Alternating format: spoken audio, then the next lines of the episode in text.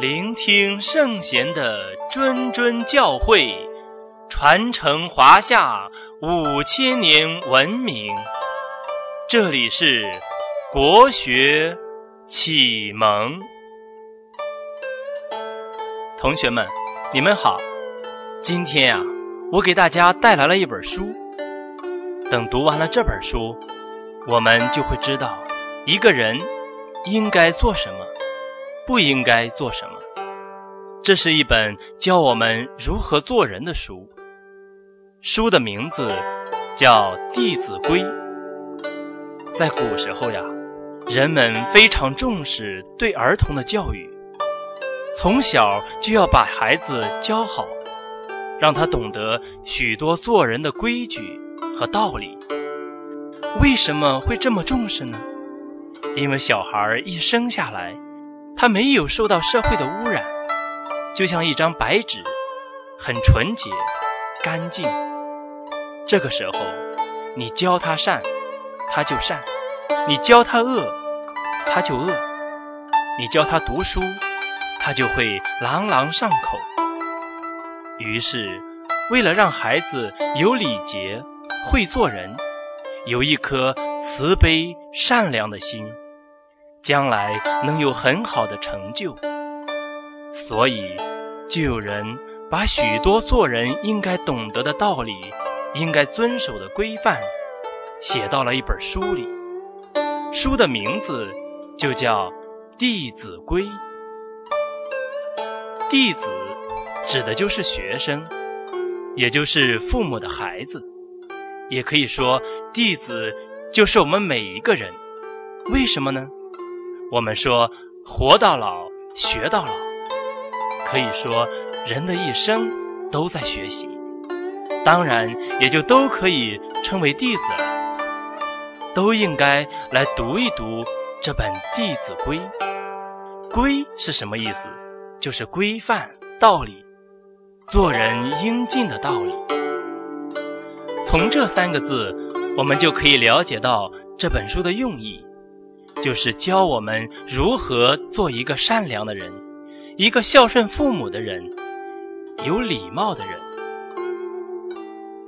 下面我们来看这本书的总序，也就是内容提要。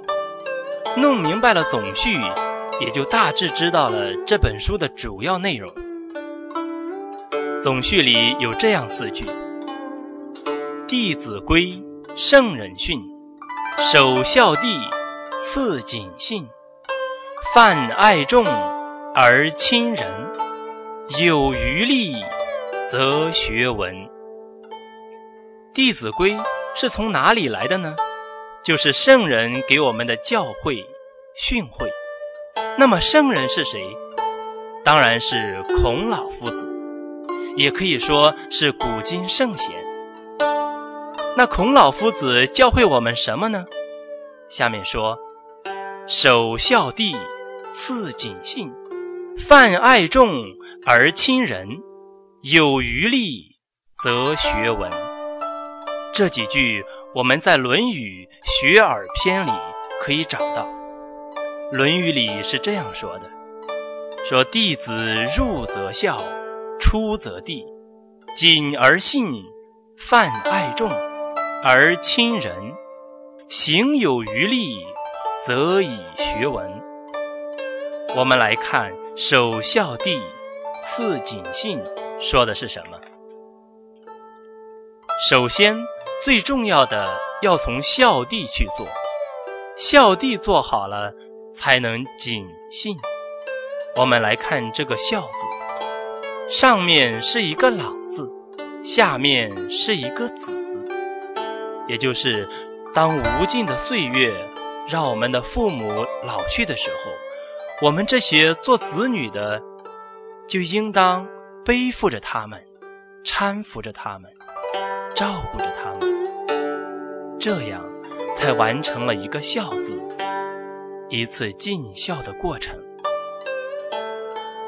我们每一个人都是从父母那里来，我们应该知恩感恩。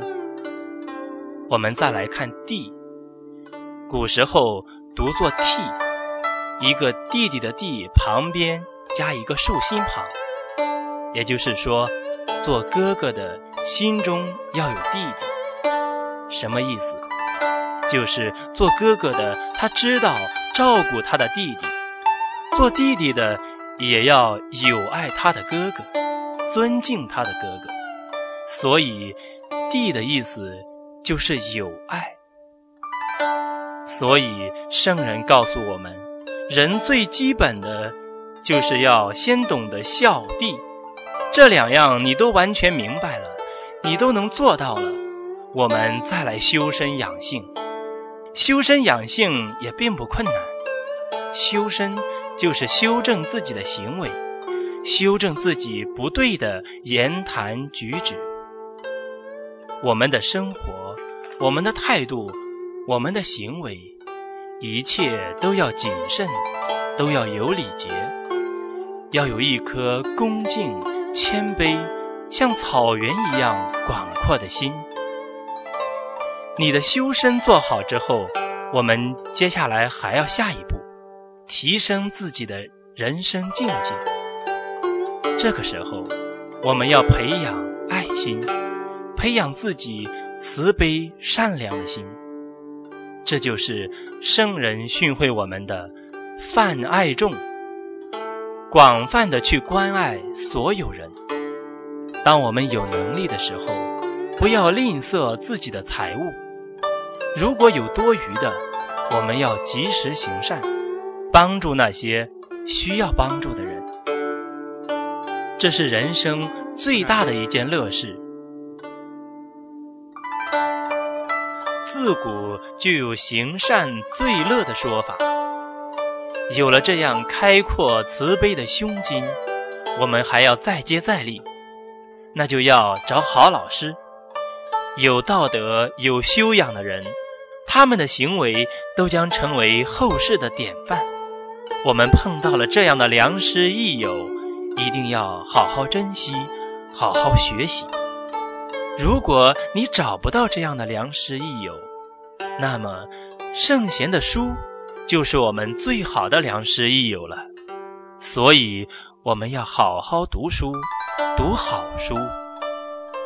总序的最后又说：“有余力则学文。”前面我们说的你都做到了，都了解了，还有多余的时间，不要让时间白白的流走。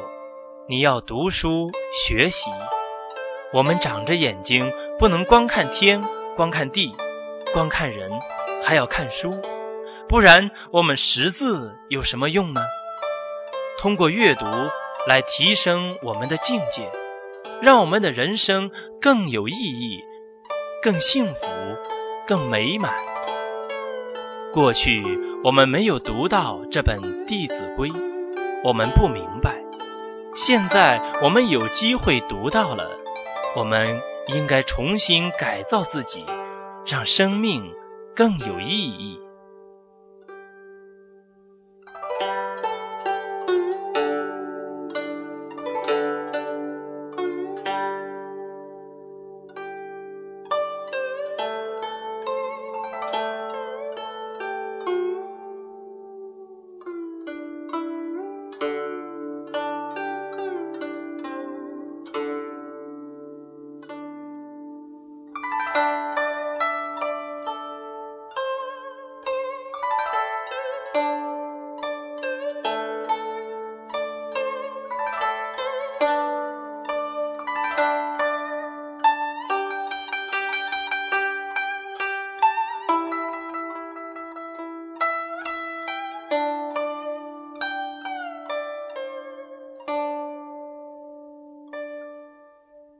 Bye.